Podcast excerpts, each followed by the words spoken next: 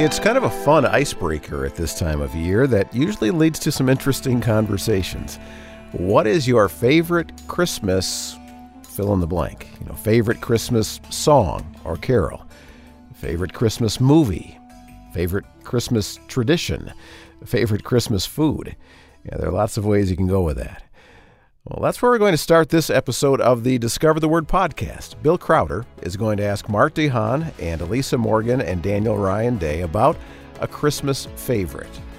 Discover what kind of favorite he's interested in hearing about and how that will launch us into some conversations about a fresh perspective on Christmas from kind of an unexpected place.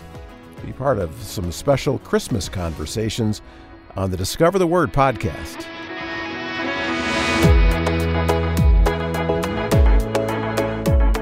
And it is good to have you here for these conversations for Christmas on the Discover the Word podcast. Glad you're able to carve out some time in your holiday schedule to study the Bible with us. I'm Brian Hettinga, and in this episode, you'll be studying with your regular Discover the Word study partners as Bill leads Mart and Elisa, and Daniel to a spot in the New Testament that we don't normally go for Christmas conversations. This week we're going to be in the Apostle Paul's letter to the Galatian church for a series about Paul's Christmas story. Hmm, Galatians for Christmas, really? That's a new one for most of us. And I don't think any of us would have said that our favorite version of the Christmas story is there in Galatians. And so I think Bill may have some convincing to do to persuade us that this is a telling of the Christmas story. So uh, let's get started with these Discover the Word conversations for Christmas called Paul's Christmas Story. Once again, we come to Christmas time, and whenever we have Christmas programs, we talk about favorite things about Christmas. So, what are some of your favorite Christmas things? PJs and a sweatshirt. That's my favorite everyday thing. Yeah, and the excuse to wear it all day. Yeah. I think the Christmas tree. It's like the the holder of memories. You know, it has mm. ornaments from the kids' childhood and the grandkids' childhood now, and it has stuff from my childhood, and it, it just goes all the way forward. Mm. It's a thing of beauty. Yeah, and you know, related to that, over the years, Di and I, we just there's certain favorite things that we would bring out year after year, and so it's a different feel. It's something that you've chosen to dress up the season. Mm. Mm-hmm. One of my favorite Christmas traditions that we have as a family is uh, Christmas morning. Marlene makes pigs in a blanket and uh, monkey bread. there's a lot nice. of animals in that. there's well, there's I tell you, there's a lot of uh, carbs in that too. Um, what is monkey bread? Well, some people call it pull apart cake. Yeah. But it's what is pull apart cake? it, you make it out of cheap biscuits and you pour butter and sugar and cinnamon all over it and bake it. And then because you chop up biscuits, then you pull off pieces of it to eat it. it has very little to do with monkeys. Yeah. Yeah. I have no idea on the monkey thing, but yeah. do you have a favorite telling of the Christmas story from the scriptures? I mean, I probably stick with the classic Luke 2 telling, although that has come alive for me in a much different way after reading the book we talk about all the time, but Kenneth Bailey's book, Jesus Through yeah. Middle Eastern Eyes. And sure. so seeing that in its context is a pretty moving account of Jesus' birth. But you know, there's something about Isaiah's prophecy mm-hmm. for unto you a son is born, and a child is given. That is such a beautiful description mm-hmm. of the nature of the Christ. Hmm. And in one of our conversations this time, Mart, we're going to actually see a New Testament rendering of that exact statement that you just quoted. So that's mm. really good. Elisa, what about you? You know, I think I go to Luke as well. I was going to say, especially when you pair Isaiah with Handel's Messiah, I love that. But I think I go to Luke as well, and mainly because of the way uh, Luke pauses and focuses in on Mary. Mm-hmm. It's like the only place mm-hmm. in Scripture you see such a long uh, understanding of her plight and her call. And mm-hmm. I just think about that a lot in some ways, it's the longest account in the scriptures of any woman where she is the main focus so mm-hmm. much of it. So I kind of lean toward Matthew just because I think Joseph is a fascinating mm-hmm. guy. And I just really am kind of taken with him. And so I really like going through the Matthew account, but obviously Luke's okay too. So what I want us to do this week is look at neither one of them. Okay. Um, I want us to look at, at one that often doesn't get as much attention. We don't focus on it, but it's uh, in Galatians chapter 4, and it's Paul's Christmas story. The fact that it's in a letter and not a narrative tells us it's going to be a little bit different, right? What might be some of the differences between Paul's letter and, say, Luke's gospel? Well, can I just start by saying I think this is the first time I've heard anyone say that there is a Christmas story in Galatians. Yeah. So I'm skeptical that it's even there, Bill. Good, good. Keep that skepticism going. That'll be good. Is it because the, the narrative is plays out differently? Well, or maybe there's not even a narrative. You know, Paul's kind of presents so theologically that I think is he really telling a story? You know, Paul's Christmas story or Paul's Christmas theology? You know, that's kind of what I wonder about. But he's got to be alluding to the story, right? Sure. I think you hear elements of the story, to your point, Mart, but to your point, Elisa, I think it's in a much more theological setting.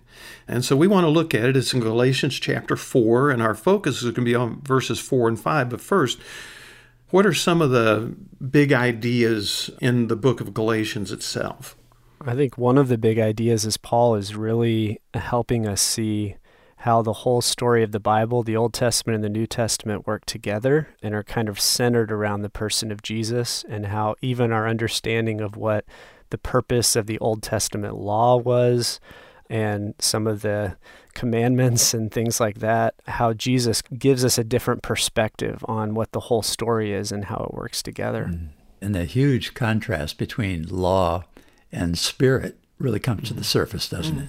Yeah, there was a group of um, people who were trying to say you have to become a Jew in order to become a Christian, and that's my little low lay level description of being a Judaizer. You know, it's like you have to follow all the particulars of the law, and Paul wanted to speak grace next to that. And I think that really puts us where we need to be because, in the midst of this book, where in a sense the first half of the book of Galatians is about the danger of minimizing grace, the second half is about the benefits of living in grace and experiencing grace. And kind of right in the middle of it, almost like a hinge, is the Christmas story, which is the story of grace coming to the world in the person of Jesus. So, Bill, before we go on, could we just, how would you describe grace in a word or a sentence, just so we know we're starting out on the same page? sure, I think the standard definition is favor we could not earn or deserve. Okay. God is giving us what we need, but not what we could have ever earned. Okay. Good. Does that help? Yeah. Okay.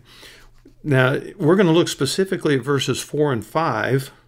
But first, just to set it up, I want us to take a real quick look at verses 1 through 3. Now, chapter 3 of Galatians ends with the statement In Christ there's no Jew or Greek, nor slave or free, no male nor female, but we are all children. And he goes on to say, and this is really kind of important, he goes on to say, You belong to Christ, verse 29, then you are Abraham's offspring. So he's talking about children. And that's the context that sets up verses 1 through 3. So, Elisa, would you read verses 1 through 3 for us? You bet. Now I say, as long as the heir is a child, he does not differ at all from a slave, although he is owner of everything. But he's under guardians and managers until the date set by the father. So also we, while we were children, were held in bondage under the elemental things of the world. Okay, now, Daniel, with that context, give us verses 4 and 5 now. But when the fullness of the time came, God sent forth his Son, born of a woman, born under the law, so that he might redeem those who are under the law, that we might receive the adoptions as sons. Okay. Now, in the end of chapter 3, he talked about being the offspring of Abraham, and then he talks about being children uh, who are heirs, and now he talks about being adopted as sons and daughters. So you see the thread of children running through that. As we come into Paul's telling of the Christmas story, did you see the elements of the Christmas story in what Daniel read? We have to go a little slower. Can we read it again? Sure. Yeah, since I'm the skeptic too, I'm happy to draw those out a little bit. So, when the fullness of time came, So, this completion of something that God is saying is going to happen. God sent forth his son. Got that part. I see it. I see it there, yeah. Bill. Born of a woman. Okay. There you go. Yeah. Mm-hmm. born under the law. So, born as a Jew in a Jewish culture, so that he might redeem those who are under the law, that they might receive the adoption as sons. Remember, the first half of Galatians, he's dealing with the problem of people trying to reinstitute law hmm. on people who have been given God's grace. Law is still the issue, isn't it? Hmm. But now we see why or how we've been rescued from that. And all of it happens, he says, when the fullness of time came. Hmm. And it allows all of us to, to think of ourselves as children as well in the process. Well, and Christmas is a good time to think of ourselves as children, isn't it? uh, because there's a childlike wonder to Christmas. What's interesting about your bringing up the child part of it, Mart, is if you go back and look at verse 2, it says the child is under guardian and managers until the date set by the father, until the fullness of time came. So he's drawing on their pattern of children having teachers and mentors and things like that until the father says, okay, now it's time for the child to step out. In a similar way, when the fullness of time came, it was time for Jesus to step out. God sent his son. Okay. So, what might have been some of the factors that made this the fullness of time? In a really practical sense, that Mary had been pregnant for nine months. and the time came where her body said, It's time. Let's bring this mm-hmm. baby into the world. Well, and there was this census that um, ordered Joseph and then his family to go to Bethlehem in Nazareth mm-hmm. to be counted, and that's where the Messiah was to be born. Mm-hmm. But it also had to have something to do with the fact that it was God's time to respond to the prayers of his people who had mm. been waiting for deliverance for centuries. Yeah, much in the same way that after 400 years enslaved in Egypt, God heard the cries of his people and responded. In the same way, God must have been responding in some way to the cries of his people. Many point out the fact that even just in a historical level, this was kind of an optimal moment because for the first time in the history of the world at that point, there was this one dominant government. There was a dominant common language in Koine Greek. You're talking about Rome now, right? Yeah, Rome is the government, Greek is the language. They have roads that made transportation accessible uh, so that when it came time to tell people about this Savior who had come, they would be able to travel and do it. And so when the fullness of time came, as Daniel pointed out, it was the fullness of time for Mary, and she was ready to deliver her firstborn son. The timing was perfect for Israel because they'd been crying out for a rescuer, crying out for a Messiah, crying out for one who would come and set them free. And the timing was right for the world. All of the pieces and players were on the stage and ready to go in God's perfect timing. When the time was exactly right, that's when He sent His Son.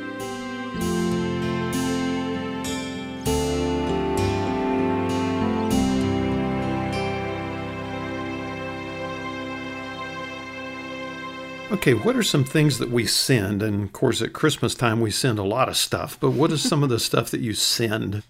Unfortunately, the first thing that comes to mind for me is email. I send a lot of email. yeah. Not necessarily at Christmas time. Every day is Christmas if we're defining it that way. I think of it Christmas sending gift cards, to be honest. Uh, you know, I'll go online and I've just learned that, especially the age of my kids, you know, they really do appreciate money. and so when I'm getting ready to do my quote Christmas shopping, I'm doing a lot of gift cards. Yeah, when it comes to sending a package, we spend quite a bit of time just doing that because that's mm-hmm. not always easy to do. Mm-hmm. Sure.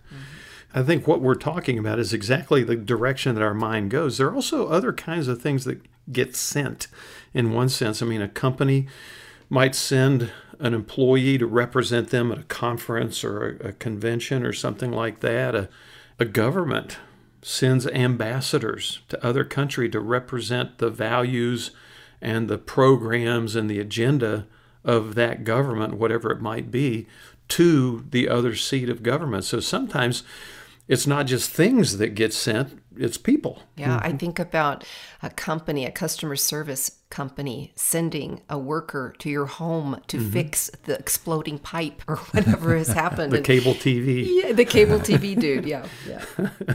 Yeah, things get sent, and sometimes people get sent. Uh, It's interesting, Mart. You were talking about the process of putting together a package to send, and and uh, the U.S. Postal Service. I actually did research on this, which I found really weird. but they said the top four things that get sent in the mail are first of all printed material, which would be cards, letters, bills, junk mail, all of that kind of stuff. Soft goods, which would be clothing, things like that. Third would be toys. Fourth, magnets. That's got to be a joke.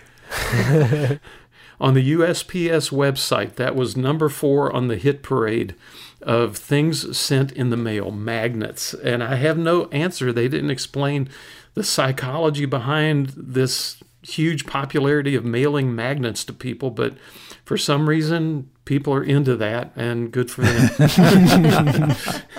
when we send things to people, it's about more than just the tangible thing, isn't it? Mm-hmm. I mean, they understand that you're expressing your heart for them, and this is a tangible way. Mm-hmm. So when we send something, whether it's a letter, whether it's a package, or whether it's a gift card, I mean, mm-hmm. there's something in the heart of the sender that transfers into the thing that's being sent to the recipient Yeah. That's why I think it's really interesting that years ago, I think it was in the 1940s maybe, that Hallmark cards created this beautiful, lovely motto, and it's still today on the back of every Hallmark card that you get. And the motto is when you care enough to send the very best. Hmm. Hmm. You're making me tear up. That's a silly thing, but there's a strong sentiment even in that statement. And if you remember all of the Hallmark commercials you've seen where that phrase is mentioned, it tugs at the heart because there's love in that heart that sends. And somehow the mm-hmm. sent item gives us access to that love, doesn't it? And it never really gets old, does it? Uh-uh. Uh-huh. My mom passed away recently, and I was going th- through my desk looking for something, and I found an old birthday card that she had sent me a couple of years ago. And it just brought back all those great feelings Yeah. and all that love that I felt for my mom my whole life and felt from her my whole life. And so that caring enough to send the very best is such mm. a beautiful sentiment. I would like to suggest to you, if it doesn't over trivialize things, that that's what the Christmas story is about. In a sense, the Christmas story is about God caring enough to send his very best. And that's what we're talking about in these conversations. And we're looking at Paul's Christmas story, which Daniel's still skeptical about, but we're going to win him over before we're done. And it's in Galatians 4, verses 4 and 5. And uh, yesterday we talked about the first component, which is God's perfect timing. Elisa, would you read verses 4 and 5 and listen for the component that matches up to what we've been talking about? Sure. Galatians 4 4 and 5. But when the fullness of time came, God sent forth his Son, born of a woman, born under the law, so that he might redeem those who were under the law, that we might receive the adoption as sons. God sent forth his son. and I would like to suggest that in that phrase, there is an enormous amount of value in that phrase God sent forth his son. What do you see in it? Yeah, well, when you put it in the context of what you just did with the questions that you started off with, which was uh, asking about the heart of the person sending something, and then we think about who the sender is, talk about value. You have God being the one sending something and having his character, his heart, all the qualities that make him God behind that. It truly would be something that would be for our good and for the good of others. Yeah, I'm trying to think of it. If it wasn't his son he sent, what are some other options? Uh, I guess an angel, right? Mm-hmm. And there were times in the Old Testament that God did send angels. And even the night Jesus was born, there were angels that were sent to announce that. But when he sends his very best, Yeah. Yeah. Often he sent a prophet, another person, right? right, right, a spokesman. There are echoes through scripture. I mean, I think about John 3:16 that God so loved the world that he gave his only son. And you think about this, this is very best. Or I think about John chapter 1 where we know that in the beginning was the word and the word was with God and the word was God. And then it goes on to talk about how the way we know the Father is revealed by the Son. You know, mm. these other mentions become even more dimensioned when we think about him sending his very best, don't they? Yeah, think about it this way. We mentioned one of the things that gets sent is an ambassador who is coming to represent the values and the programs and the ideas and the agenda of the government they're representing. Well, in a sense, Jesus was God's greatest ambassador to us, hmm. not only because he came to represent those things, but because he perfectly represented them. I mean, mm. Hebrews 1 tells us that he's the exact image of the invisible God, right? Mm-hmm. So he came to be the perfect representation of God the Father for us. And that's enormous. Yeah, and it's because he is God. You know, sometimes mm-hmm. we have to be careful in our language, I think, when we talk about God sending Jesus, because it makes it sound like God commanded that he go and he had no choice. But there's also this aspect of Jesus being God as well, sure. that he is choosing to come as a part of that and be God's perfect representation because he is God. Yeah. And you know, when you think of it, so often in Jesus' conversations with others. He, he made a big point of that, mm-hmm. that he wasn't just speaking on his own, but everything he said, mm-hmm. the Father had said to him for the purpose of passing it along. Mm-hmm. Yeah. Yeah. yeah, Jesus said, I have come to do the will of him who sent me. Hmm. Mm-hmm. And so that meant that even though Jesus, as you say, Daniel, was fully God, he submitted himself to the Father's purposes and plans and accepted those and became a part of it to represent that mm-hmm. to this world. And what I think makes that so interesting is because Adam and Eve, God directly created them, right? I mean, He formed them from the dust of the earth. Ever since then, every human being that's ever come onto this planet was born from the joining of a man and a woman together. But Jesus mm-hmm. was sent here from somewhere else. Hmm. Nobody else can make that claim. Hmm.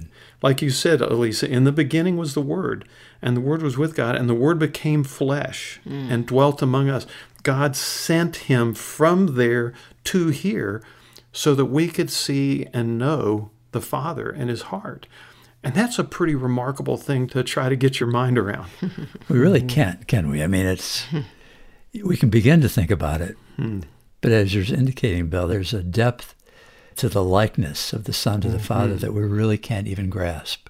Yeah, and you know, this time of year maybe is the perfect time to talk about that too, because, I mean, in a much lesser level, do we ever really get the thoughtfulness behind a gift, mm. right? Like, do we really ever capture the heart of when someone gets us something we don't know how much time they poured out into thinking through that gift and how much love they've put behind it. In fact, when you have young kids, you're often surprised at how they forget that you gave it to them at all because they grab it and run off and play with yeah. it. Yeah. yeah. Um, and so there's almost that mystery of the heart of the gift giver that is always, it kind of stays mysterious.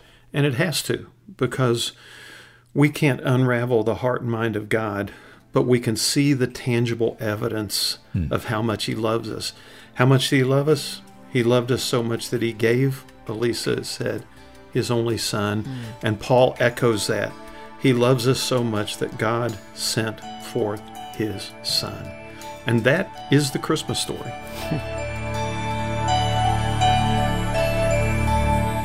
yeah, God cared enough to send His very best. You're at the Discover the Word table with Mart DeHaan, Elisa Morgan, Bill Crowder, and Daniel Ryan Day. And this episode of the podcast is titled Paul's Christmas Story. We're in Galatians chapter 4 and verses 4 and 5. And in the next section of that passage, that in many ways is telling the Christmas story, we're going to see that Paul kind of outlines God's plan in sending Jesus. Because, you know, with almost everything, you got to have a plan. You got to have a strategy. And so we'll see God's strategy when the group comes back after this short break. We're grateful to have friends like you joining us for these conversations. And the fact that we're able to turn on our radios or go to our website or listen to the podcast and discover the Word together is due in large part because of our Discover the Word partners. Now, if you're part of this faithful group who support Discover the Word and Our Daily Bread Ministries financially on a regular basis, allow me to pass on our grateful thanks for your continued partnership with us because Discover the Word is free for anyone to listen to. But producing and distributing these studies comes with some pretty good expense. And so your special Christmas gift today will help us continue to make the life changing story and wisdom of the Bible understandable and accessible to people all around the world. You may wonder if giving a small donation could possibly make a difference. Well, let me assure you that it does. You can show your support by giving online at discovertheword.org. Click on the Donate tab at discovertheword.org. And now let's get back to exploring Paul's Christmas story in Galatians chapter 4. Do you play chess? Sometimes with my kids. For me, it's been a number of years. I used to love it. I Played so much chess. Okay. I've tried. You I'll put tried? it that way. I've tried. I used to play a lot of chess too, especially when I traveled to Russia.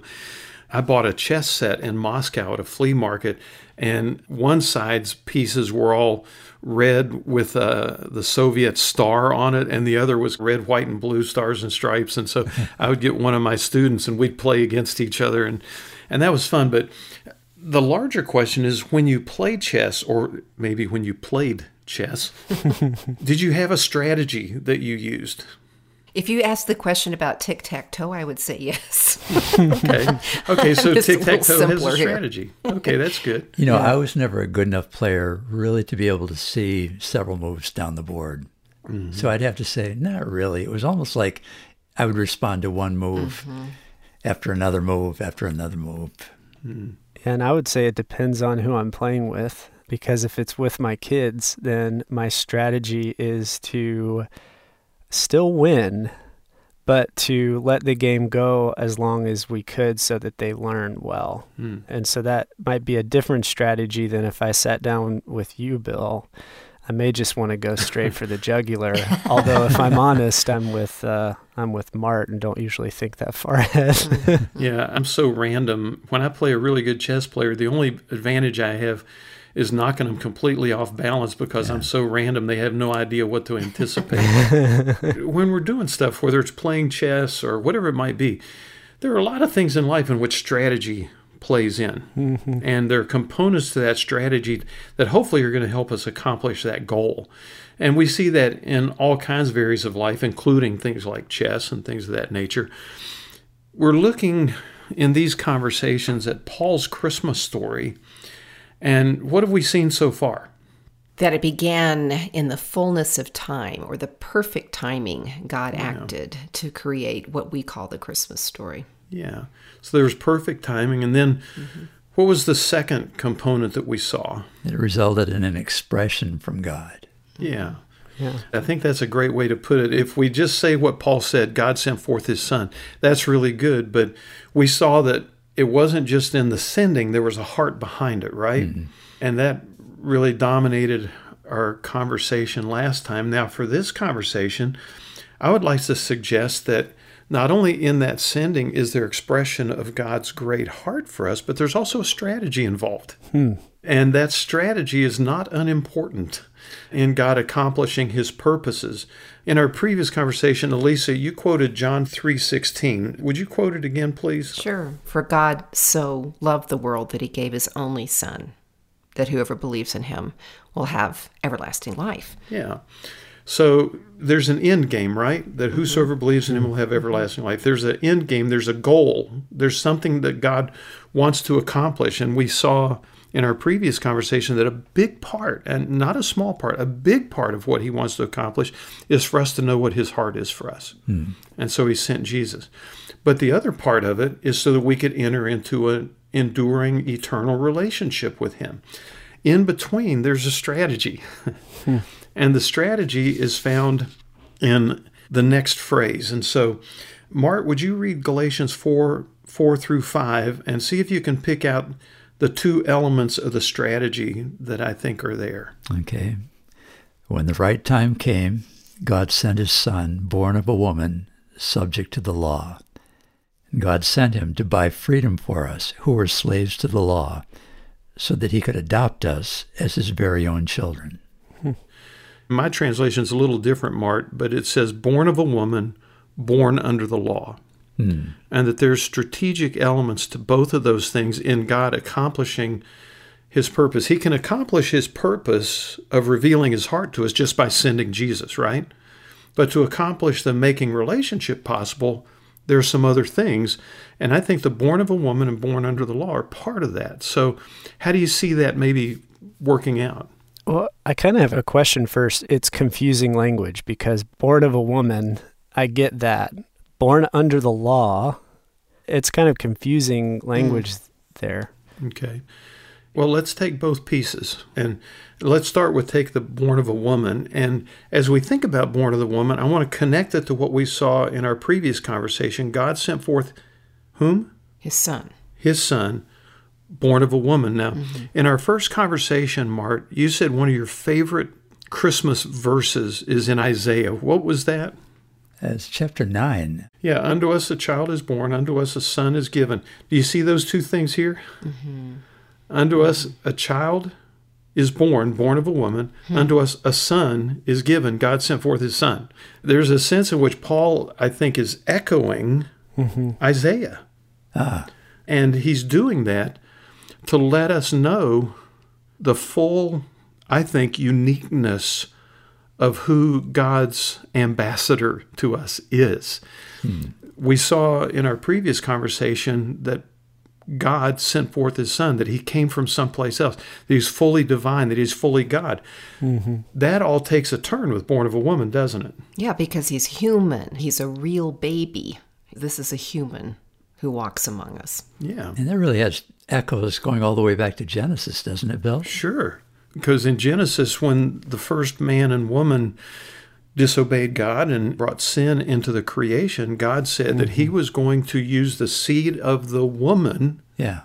to ultimately bring victory where they had experienced this first major spiritual defeat. The seed of the woman. So now we have born of a woman, humanity. God sent forth His Son, perfect deity. Hmm. Those two ideas together mm-hmm. are mysterious. What's mysterious about him? Well, that he's both at the same time and 100% both at the same time. Mm-hmm. Yeah, theologians call that the hypostatic union. Basically, what it means is that Jesus was a totally unique person with a dual nature, if you will, because he was God and man at the same time. It wasn't that five minutes ago he was man, but now he's God again. Mm-hmm. And that's hard for me to get my mind around for sure. Mm. And you're going back to the strategy of God's gift. You know, the strategy of deity becoming human is stunning to think of relationship that's possible for us now and how we can know God differently because of this strategy, the strategy that accomplished this kind of intimacy mm-hmm. for us. And it's also beautiful too, right? Because it shows that when the Bible says things like he was tempted in every way just as we are, well, if he was only God, that wouldn't be true because, well, God can't be tempted in the same way that we are. But the fact that he's fully human means that he really mm-hmm. did experience what it feels like to hear echoes of what it could be like to walk not on God's path, on a different path, and to uh, experience suffering as a real human would experience suffering and pain and experience the real brokenness of the world. But, Bill, that still doesn't quite answer my question on the born under the law, which is a pretty confusing phrase. Yeah, and that's why I'm glad that you guys said all the things that you did because the very next piece of it, not only was he born human, but specifically he was born Jewish. Hmm.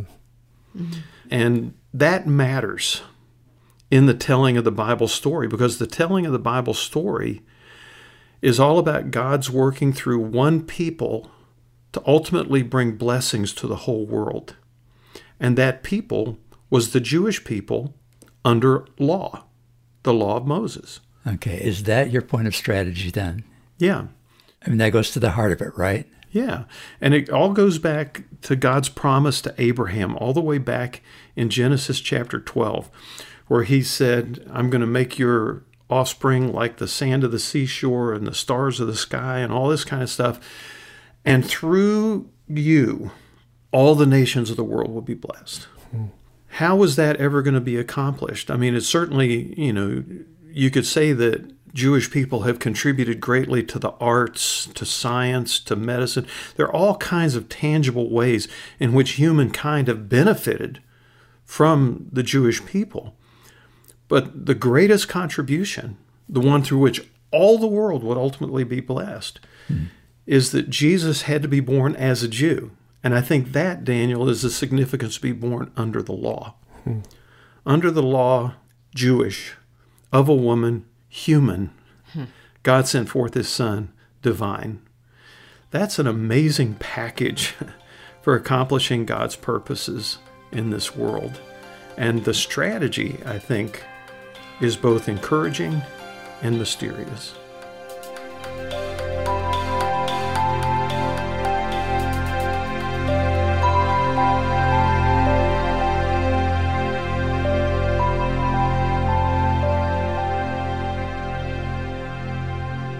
What are some ways we use the word redeem or redemption or redemptive? And I mean ways outside of church world. You're bringing back my old job, Bill, because I worked at a family entertainment center where we had lots of games that gave tickets. Ah. And you would go to the redemption area and redeem tickets. You know what? I'm going to reveal my age. I haven't thought about it for decades. Do you remember green stamps? Yes. You don't, do you? You're all too I young. do. You do? No, I do remember we grew up in a single mom home and she saved the green stamps that they would give you at the grocery store for any purchases kind of thing. And our kids, we got to lick them and put them in books and that's how we bought her a Christmas present every year. So, yeah, I remember them well. You use them to redeem. Yeah. To redeem. And they were nice things like an iron, you know, or a pan or, you know, Mom things. mom things. You know, I think of, uh, for instance, if you have a frequent flyer account and you accumulate miles, you can redeem those miles to get another plane ticket or something. Or if you have an account on iTunes and somebody gives you a gift card, you can redeem that gift card to buy music or something. Yeah. But I also think about a different way. I mean, sometimes when we see a, a movie or a TV story or read a novel, we talk about that story being redemptive. Mm. What are we saying when we say that was a redemptive story? something really bad happens early on. And at the end, somehow something good happens that at least makes you feel a little better about the bad thing that happened. Yeah. yeah, it's good. A lot of times it's a broken person, isn't it? Yeah. Mm-hmm. Mm-hmm. Who in the end comes together. Mm-hmm. Sure. The classic example that I'm sure all of you are utterly familiar with is Iron Man.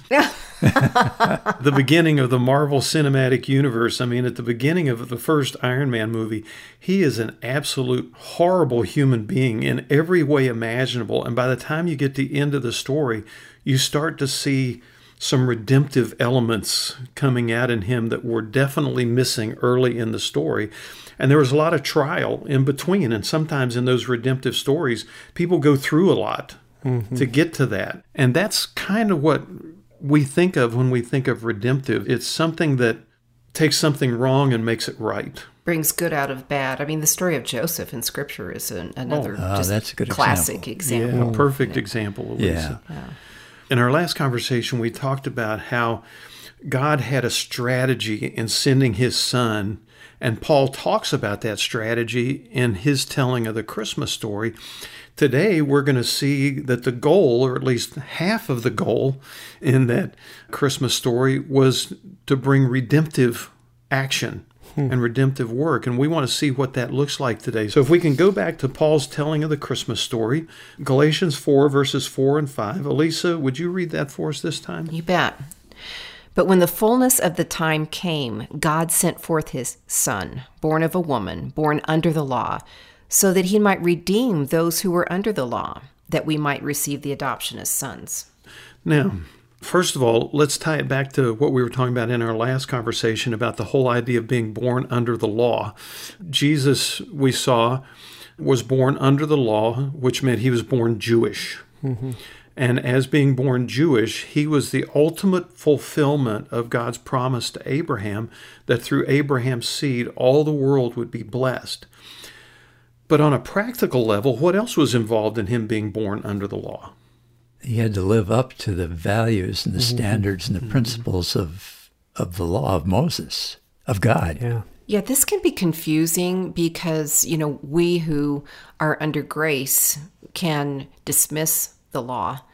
But our good God, who is perfect, you know, He provided the fulfillment, the mm-hmm. completion mm-hmm. of the law in order to then provide grace. Mm-hmm. And I think what was so important is that He did it not just by the letter, but He did it according to the spirit of the law. Yeah, yeah the heart. And that through everybody, but that showed mm-hmm. that He He really did bring fulfillment. He lived it.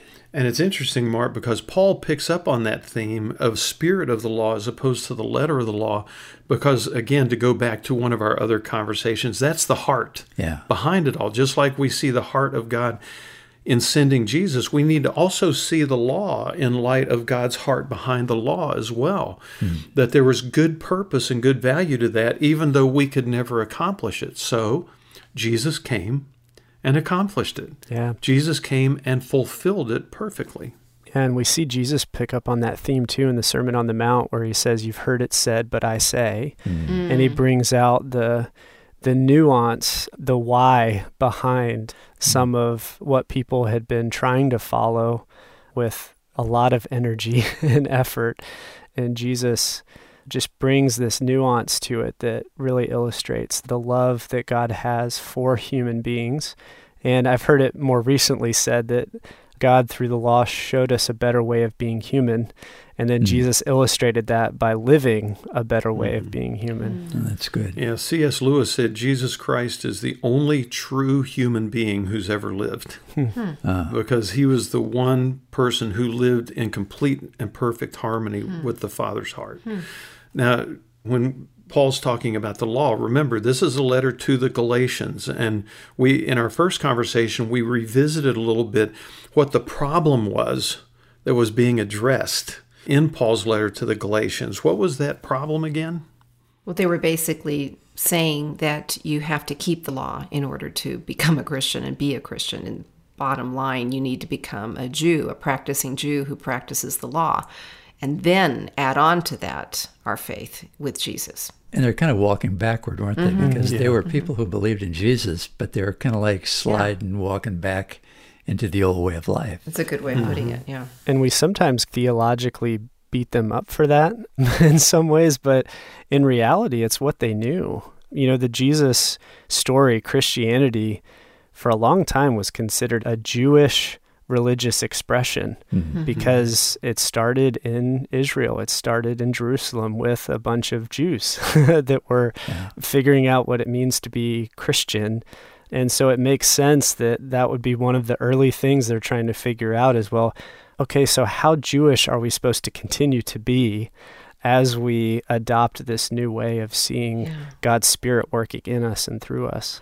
As a matter of fact, Daniel, when you study the relationship of Christianity to ancient Rome, one of the things you learn is that there were a number of years where actually Christianity had a certain amount of safety in the eyes of Rome because they were seen as a Jewish sect and Judaism was legal. Mm-hmm. Mm-hmm. It was only when they really began to be seen as something distinct and separate from Judaism that they began to be really persecuted. And so Jesus came and he perfectly lived out the law because we couldn't fulfill the law, and so reapplying the law, which the Judaizers were trying to do, wasn't going to solve the problem. Mm-hmm. Jesus came, perfectly lived the law. Paul says to redeem those under the law. So now we're back to that word redeem again that we started off with. And what's really interesting is that the primary use of that, the Greek term ex agorazo, agora was the marketplace X is out of to, to buy out of the marketplace. And it was specifically the slave market. Hmm.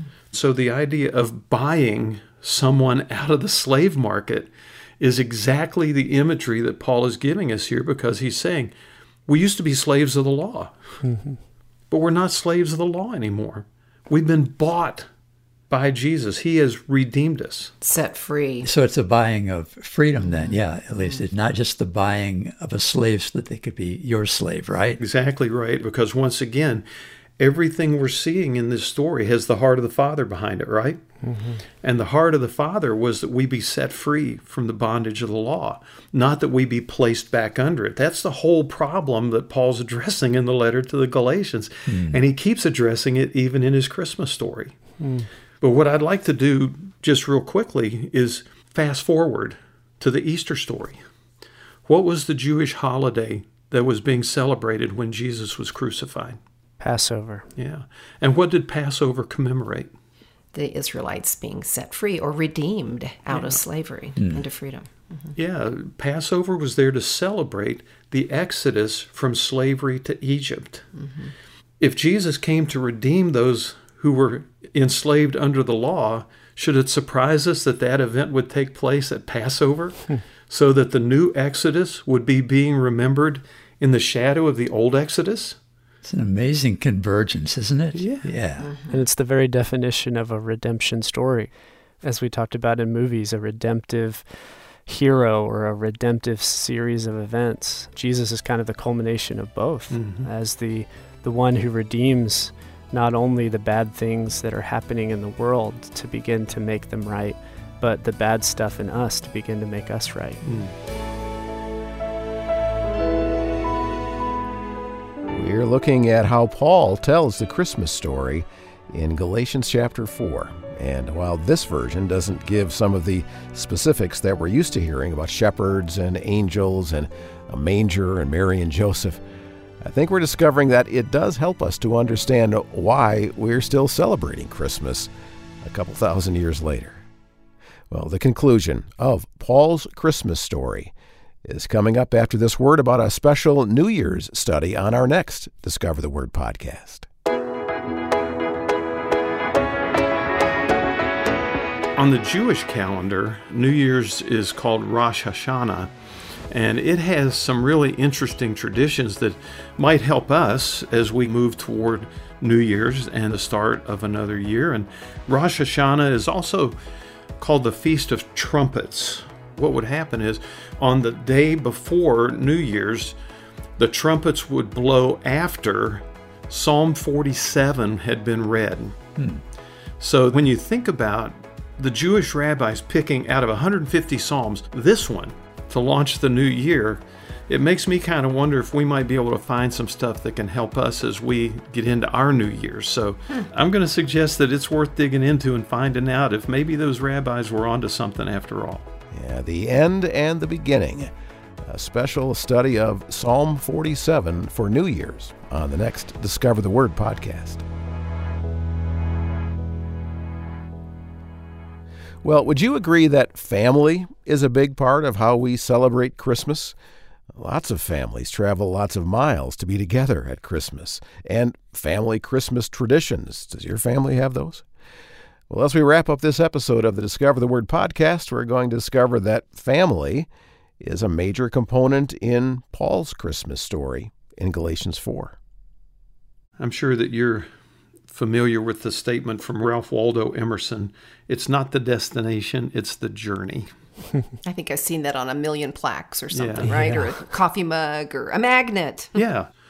So the question is is that a true statement?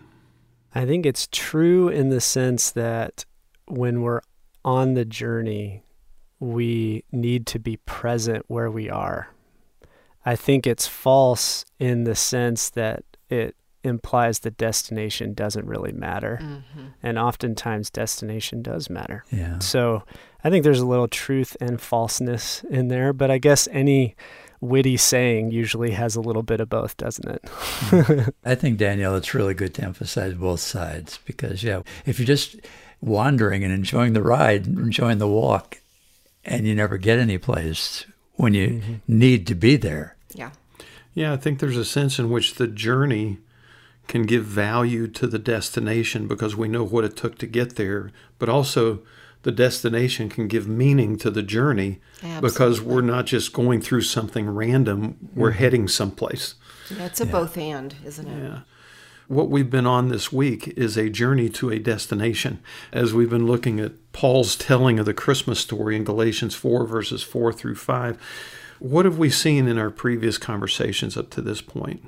We started off with God's perfect timing. Mm. The fullness of time came. God sent his son. And so this wasn't just an arbitrary or random moment, but so much of the story of the Bible was leading up to this moment when God would send his son. Mm. And that's when we started talking about him giving his very best, giving his son. Yeah, which is the most perfect expression of the Father's heart we could have. Um, the most perfect gift, the most perfect ambassador, the most perfect representation and revelation of who he is. And I think, Bill, you were emphasizing that God had a way of working it all together. Yeah. He had a plan, he had a strategy. Yeah. Yeah, and that was that uh, Jesus would come fully human, born of a woman, and fully Jewish, born under the law, because again, that ties back into that story of faithfulness that Daniel was reminding us of. And we saw part of the purpose of all that in our last conversation that he was born under the law to redeem those who were under the law. And what did we see that that word redeem means? I think we talked about it being to buy back or to bring it out of like the marketplace. That's mm-hmm. the root of it, to get it back. Yeah. Most of the time, this specific term to speak of buying a slave off the slave market. And setting free or just buying? Well, you know, not always. And that's part of the problem. I mean, we think in our own history of slavery in the United States, and if somebody bought a slave off the slave market, it was probably to re enslave them at their place. Mm-hmm. You know, it's hard even to talk about that, isn't it? Yeah. It's hard even to recall that that's a part of our story. But it's an important part of our story and one that we can't escape. And yet, it's part of what makes God's story so much better. Mm-hmm. Because God did not send Jesus to buy us off the slave market to re enslave us to something else. God bought us off the slave market not only to set us free, hmm. but also to bring us into relationship with Him. And that is the destination where this Christmas story has been going the destination of restored relationship with our Creator who loved us and made us in His own image. So let's look at Galatians 4, verses 4 and 5 one more time. And Daniel, would you read it for us this time? Sure. But when the fullness of the time came, God sent forth his Son, born of a woman, born under the law, so that he might redeem those who were under the law, that we might receive the adoption as sons. That last phrase, I don't think has the same impact in our generation as it would have in Paul's generation. Because in Paul's generation, adoption was not just about giving you a name, it was about giving you status, it was about giving you standing, it was about giving you inheritance. And that's a big idea because adoption was seen as a raising of someone's status to a different level because they are not seen as slaves. They're seen as sons, or in our thinking, sons and daughters. So when he redeemed those under the law, he did it so we could receive adoption. Hmm. Now, as you hear all of that, I'm throwing a lot of information at you. How do you respond to that? What do you think? Well, I'm going back to the destination point that we mm-hmm. started out with. That destination of our belonging to God as His children, even today in this century when we live, is radical and stunning and surprising. And yes, the, the journey's super important, but the destination of belonging to Him, that He would go to this effort to claim us, to bring us close to His heart in a daily relationship. That's what Christmas is about, isn't it? It's really a life changing awareness, isn't it? Mm-hmm. Coming into the awareness that we are family. That actually is part of what jumped out to me when I read it is noticing the change in language between the first part of verse 5 and the second part. It says so that he Jesus might redeem those those other people who were under the law mm. that we mm. might receive the adoptions mm. as sons. And of course he's writing to a very specific audience in the churches around Galatia. But us as a part of the big family of God now have also been adopted. And so it is a we that we have received this adoption, this invitation into becoming a part of God's family. And you know what else you're helping me notice, Daniel, is the we, our adoption by the Father into his family connects us all of us in a family together. Hmm. You know, so you are my brothers, I am your mm-hmm. sister. You know, we are together a family. And that's, and if you've ever been an only child, you know, or, you know, an orphan without connections, that's a beautiful hmm. Reality as well. Yeah. And I think it pushes back on our culture big time because even in Christianity, we're all about the personal relationship with Jesus. I'm not diminishing that, mm-hmm. that's important mm-hmm. to talk about. But the story of the New Testament is not so that you individually have a relationship with God and that's it. Mm. It is a communal invitation into this new kingdom of people That's good. uh, the church and relationships with one another truly matter, right? Love God with all your heart and your neighbor. and so it is a we in that way. 40 years or so ago, when I first became a follower of Christ, one of the choruses at that time, it was such a simple chorus, but it had such a beautiful sentiment. It said, I'm so glad I'm a part of the family of God. that, Yeah. Mhm, me too. To be born of his spirit, washed in his blood, joint heirs with Jesus as we mm-hmm. travel earth's mm-hmm. sod. I'm a part of the family, the family of God. When we become followers of Jesus, we don't just become individuals out there blazing a trail like some pioneer. We become part of a family. Mm-hmm. And I think you're right, Daniel. I don't think we emphasize that enough. The corporate, communal nature of what we receive through adoption as his sons and daughters. Yeah. When you compare the first half of verse 5 with the second half of verse 5, we go from being slaves on the slave market to being children mm.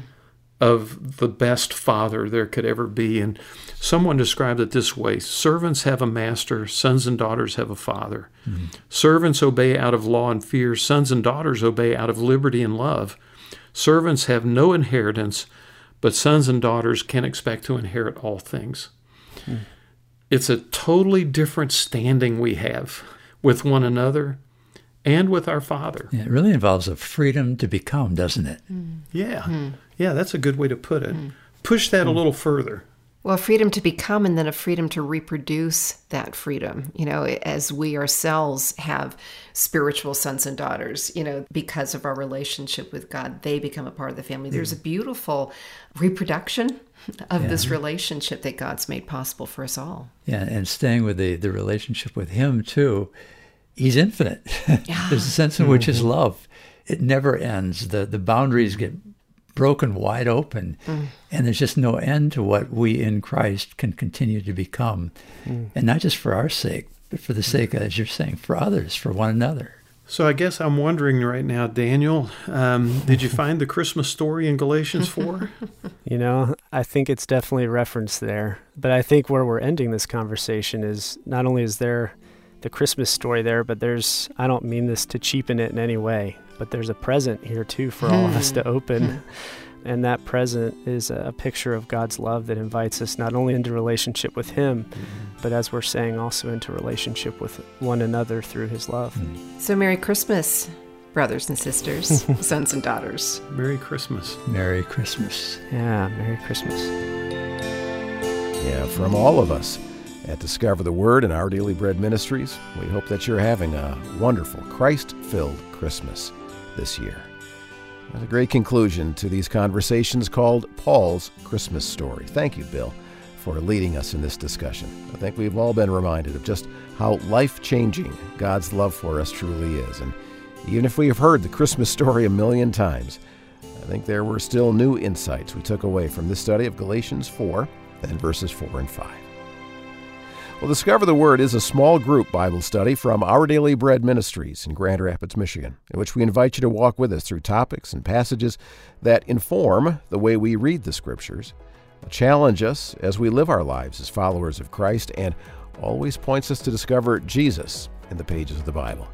I encourage you to explore other studies with the group on our discovertheword.org website.